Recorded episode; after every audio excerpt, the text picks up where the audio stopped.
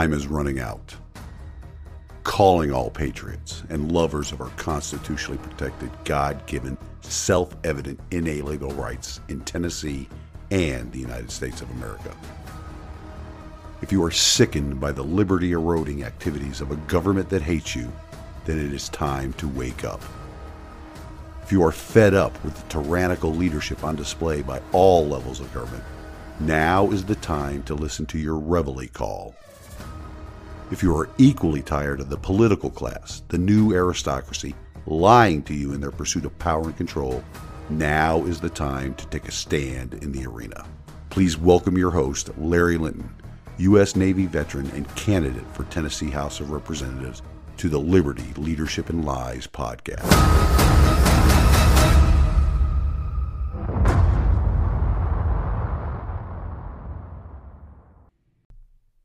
Welcome back, ladies and gentlemen, to this week's episode of the podcast. We're coming to you again from the Goat Locker studio here in Sevierville, Tennessee.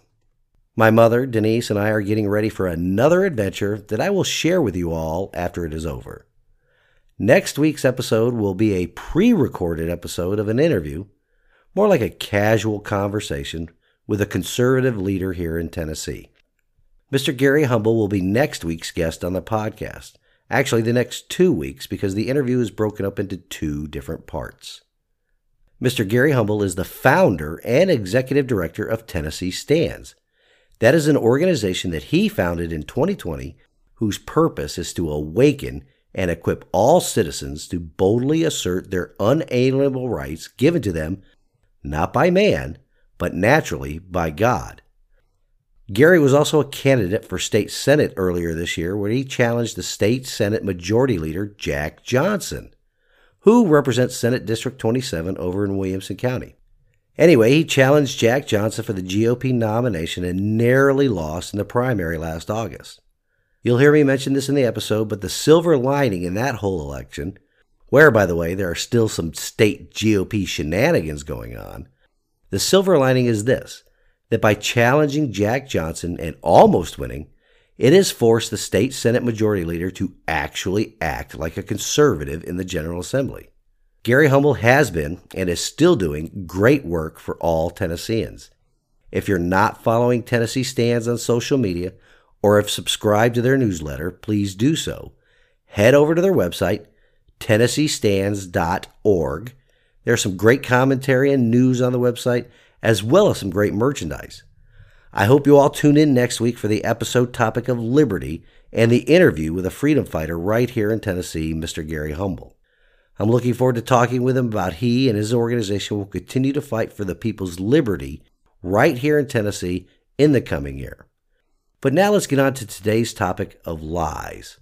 They are still coming fast and furious from the ruling elite, especially with the latest talk more like the continuation of the latest talk, about banning assault weapons. Assault weapons, according to the elite, have such a wide definition. Basically, in the minds of the leftists, communists, the ruling elites, they are any weapon that is not a musket from the late 1700s. That is how they like to interpret the Constitution. All rights protected by the Constitution keep up with modern technology except for the people's constitutionally protected right to keep and bear arms. In their minds, the word arms in the Second Amendment only means the arms in existence at the time. At least that is what they tell people, while counting on the fact that people will not engage in any critical thinking skills, such as the types of firearms in existence at the time. They conveniently ignore certain facts that I'll go over here, such as the puckle gun, what is the Puckle gun, you may ask? Well, in 1718, a Mr. James Puckle invented and patented a firearm that was essentially a machine gun. That is 73 years before the Bill of Rights were ratified and added to the document that limits government, not people. Anyway, this Puckle gun had a preloaded cylinder which held 11 charges and could fire 63 shots in 7 minutes. That is nine shots a minute at a time when the standard soldier's musket could at best be loaded and fired three times a minute. This firearm was intended for use on British ships to repel boarders. Although never widely used, the Puckle gun was known by the time of the American Revolution and the subsequent ratification of the Constitution and Bill of Rights. Then there's this.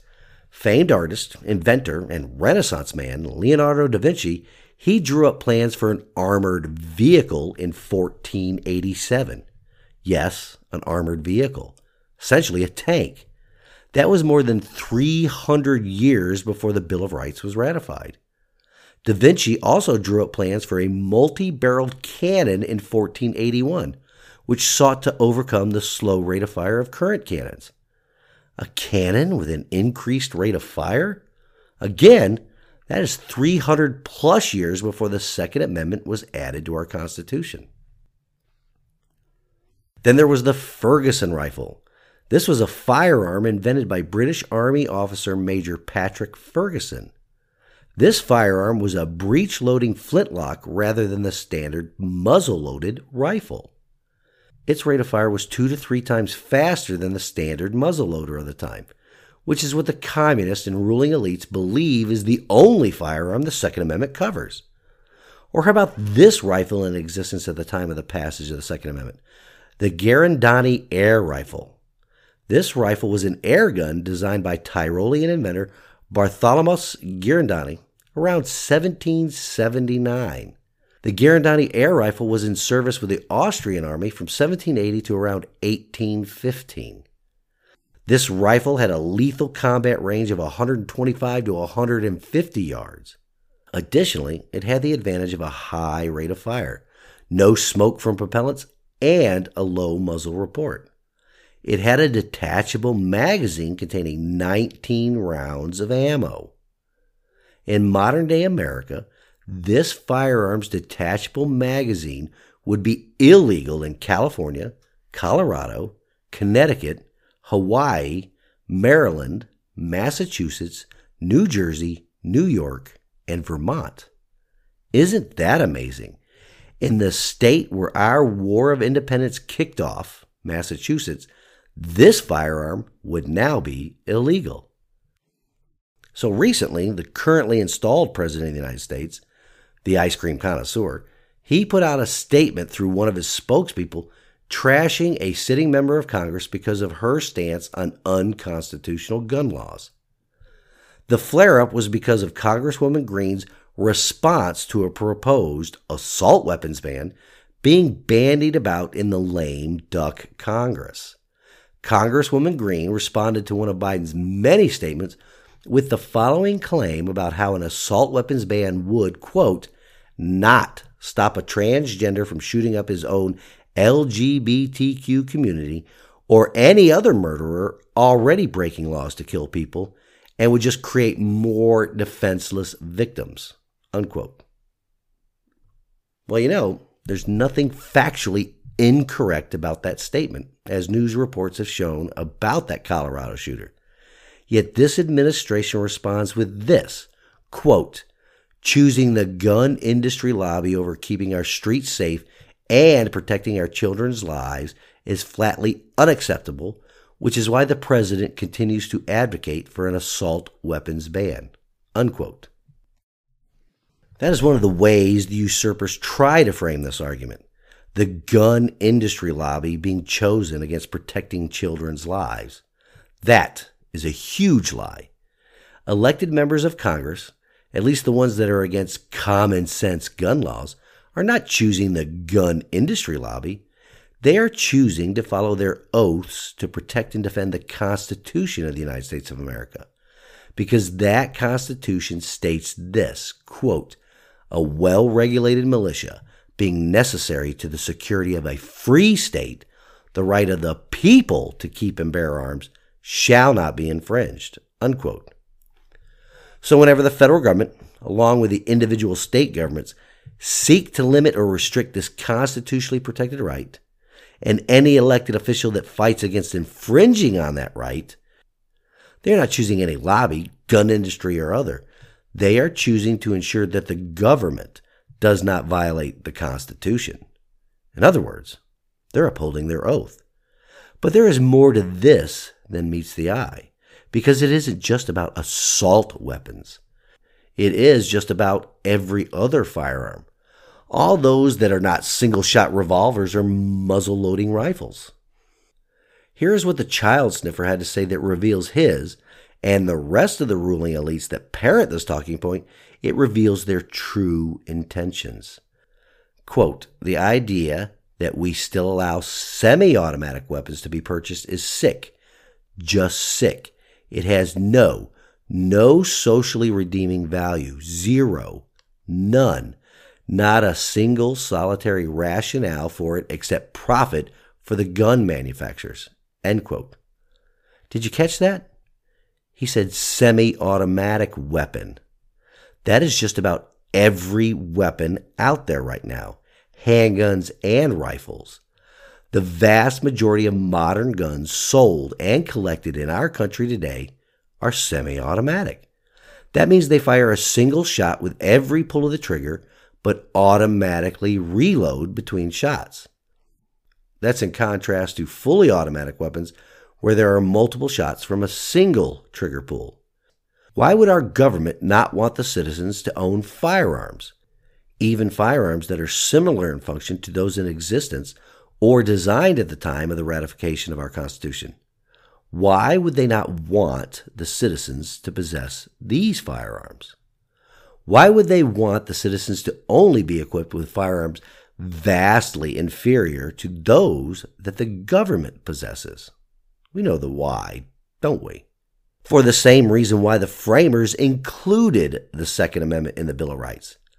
The constitutionally protected right that ensures the citizens possess the means to, as stated in our Declaration of Independence, that whenever any form of government becomes destructive of these ends, it is the right of the people to alter or to abolish it and to institute new government, laying its foundation on such principles and organizing its powers in such form as to them shall seem most likely to affect their safety and happiness. They cannot stand any threat to their continued hold on power and control, and a well armed citizenry is a threat because they know that with every piece of pretend legislation they pass, which falls outside of the scope of the federal government's enumerated powers, they are destructive to the ends of life, liberty, and the pursuit of happiness. The poorly educated in this country, along with the many people incapable of or unwilling to exercise critical thinking, have a false view of the events of January 6, 2021. Every leftist on social media, encouraged by the ruling elite and unfree press, are still claiming that an armed insurrection happened that day. Trust me, if it was an armed insurrection, we would not be where we are today. Remember, the only person killed that day by a firearm was an unarmed female Trump supporter. She was killed by a Capitol police officer. A police officer, by the way, that has not suffered the same fate as other law enforcement personnel that have shot unarmed people in our country over the past few years. Listen, folks, shall not be infringed are plain language words. Well regulated meant well trained at the time of the passage of the Second Amendment, not what it means today in this era of government regulating nearly every aspect of our lives. Yet the ruling elite will lie about that and twist those words into a modern interpretation. Militia meant every able bodied man over the age of 16 in most states at the time of passage. Again, not the current lie about what a militia is. The right of the people to keep and bear arms are also plain language words. Everything that comes out of our state and national capital since 1791 that infringes on our right to keep and bear arms is blatantly unconstitutional and we have had very few elected officials with the intestinal fortitude to state as such. That is why we need to support the ones that do state that, as well as attempt to legislate as such. If they only pay lip service to the Second Amendment, they need to be replaced at the earliest opportunity. I believe we can state with confidence that anytime somebody in Washington, D.C., or Nashville, or any state capital opens their mouths about the Second Amendment, it is more often than not a lie about what it states and what it means. Well, that's enough about the lies coming from the federal government, but keep a watch on this assault weapons ban. And now we'll take this opportunity to pause for a word from the show's sponsor, Anchor.fm. Welcome back, ladies and gentlemen. You know, I've been using Anchor since the start of this podcast, and they have not let me down. But let's cover some more lies. These are coming from the state level, though. First, let's focus on the shenanigans in Arizona. What a complete poop show that is, don't you agree? Here are some interesting facts about that last election that the ruling elite do not want you to think about. In 2022, and this is according to Maricopa County, 75.4% of Republicans turned out for the midterm election. That is up from 2018 numbers. Also, in this midterm, only 68.5% of Democrats turned out. That number is down from the last midterm election that occurred in 2018. In Arizona, there are more registered Republicans, 1,436,852, than there are Democrats at 1,270,544. That is a difference of more than 160,000 in favor of the GOP. Yet the only member of the GOP to benefit from that huge numerical advantage, both in voting and number of registered voters, was the candidate for treasurer. Here are just some of the problems with the election in Maricopa County multiple failures related to ballot on demand printers, tabulators experiencing problems reading ballots printed by the ballot on demand printers at between 60 to 118 voting locations. There was a lack of training related to the check in, check out procedures for e poll books. Door 3 ballots, which Maricopa County failed to adhere to the statutory guidelines in segregating, counting, tabulating, tallying, and transporting. Failure to reconcile check ins and ballots cast against check in at the voting locations erroneous instructions advising checked in voters to vote elsewhere, vote provisionally elsewhere, drop off a mail ballot, all three of which will result in the voters' ballots not being counted. Untold numbers of voters giving up and leaving without voting. Failure to provide voting materials for the accessible voting machines required by federal law, which could have been used to allow voting a multitude of errors in just one county that all resulted in the numerical advantage of registered GOP voters and turnout being completely wiped out. Fishy, right? And why do all these voting errors always benefit one party over another? I don't know about you, but I have yet to hear how any of the way elections and their supporting systems have been handled across the nation have tilted a race in favor of the GOP. Claims that these things happen all the time would be much more believable if both parties benefited from them in equal numbers. That isn't the case, though, is it? The claims are lies, but the problem is most people believe the lies. They also believe the lie that these systems make it easier to conduct free and fair elections. You know, the French outlawed mail in voting in 1975. Do you want to know why? The reasons giving at the time to get rid of mail in voting are the same reasons not to reintroduce it today, namely, that it can and did permit significant fraud. Yet here we are in the United States of America, not only permitting it, but actively promoting it because it disproportionately benefits one party and one party alone. Well, actually, two parties the Democrat Party and the Uniparty, which is really both of them together are just one party when you think about it. There are more accurate and reliable voting systems out there, but no movement to get rid of our current fraud prone systems. Why? We all know the why. The current systems are lies told to us to give us the illusion of liberty. Elections aren't the only thing our government lies to us about as well. Recent reporting has revealed that the Tennessee Department of Children's Services, DCS, shows that the state of Tennessee is incentivized to keep children in state custody. Just why would they do that, you would ask? Well, any sane person would ask that question. It seems that in order to keep federal funding continuing at or above previous year levels, DCS engages in this behavior. Much like federal funding, and remember, it's first obtained through taxing all citizens in our country, much like federal funding goes towards COVID relief as well as state education. The DCS budget is funded with both state and federal tax dollars. Nearly half, between 35 and 40 percent of DCS funding, comes from the federal government.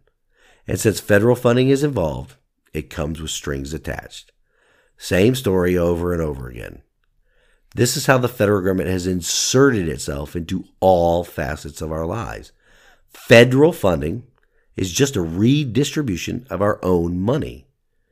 This particular DCS funding matches state funding on a near dollar to dollar match, and it is also a use it or lose it type of federal funding. I have my fair share of experience with that type of funding from my time in the Navy. When it gets near the end of the fiscal year, spending on maintenance training gets ramped up, all to ensure that the federal funding is used up and future year projections are not dropped because a unit does not use all of the monies allocated to it throughout the year. It's a ridiculous way of operating. Anyway, in order for the state to get this federal funding, DCS must take a child out of their home and place him or her into state custody which usually means foster care.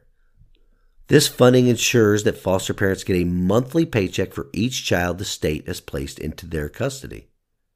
There are many factors which go into figuring out the dollar amount, factors such as complexity and difficulty in raising the child, which all contribute to a per diem rate per child.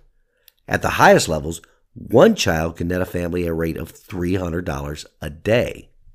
There are many other items that go into this figure as well, but the per diem the foster parents receive is tax free. The child is also enrolled in TennCare and receives many other benefits. Also, while the child is in state custody, which includes foster care, the birth parents must pay child support to the state.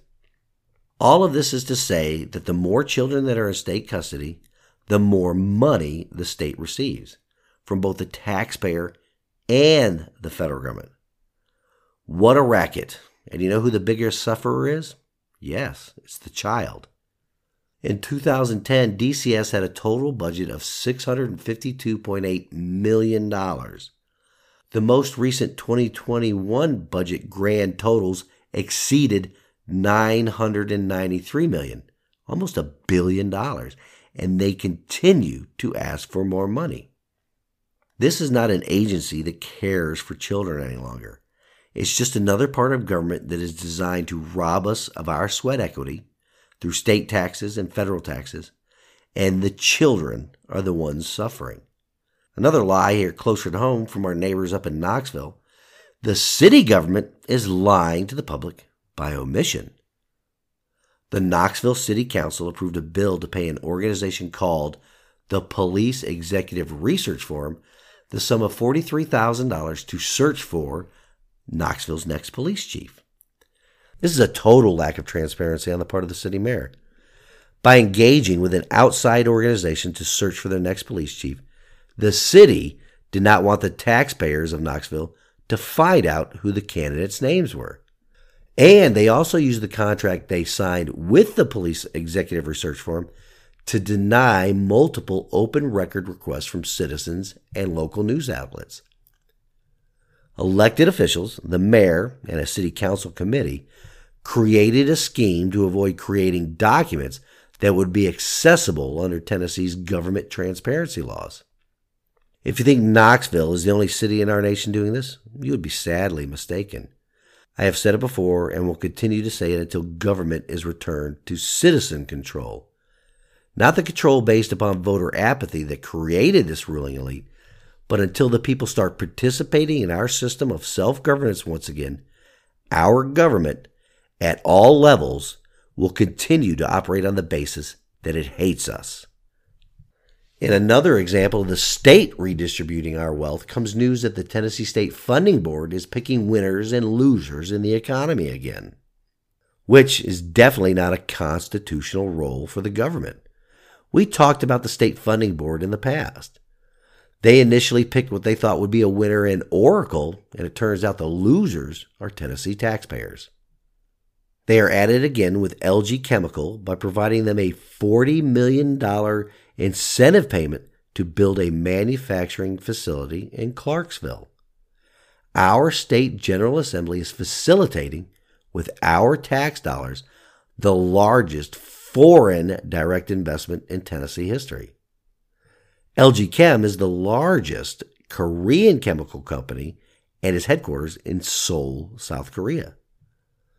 This company had a reported revenue of over $20 billion in 2012.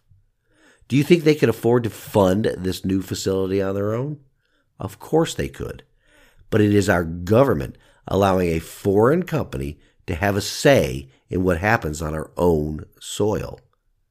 Much like the General Assembly did with Ford Motor Company last year, they are selling out our individual state sovereignty to companies and corporations, and now a foreign corporation. There are a couple of other companies receiving taxpayer funded incentives that came out of the recent meeting as well.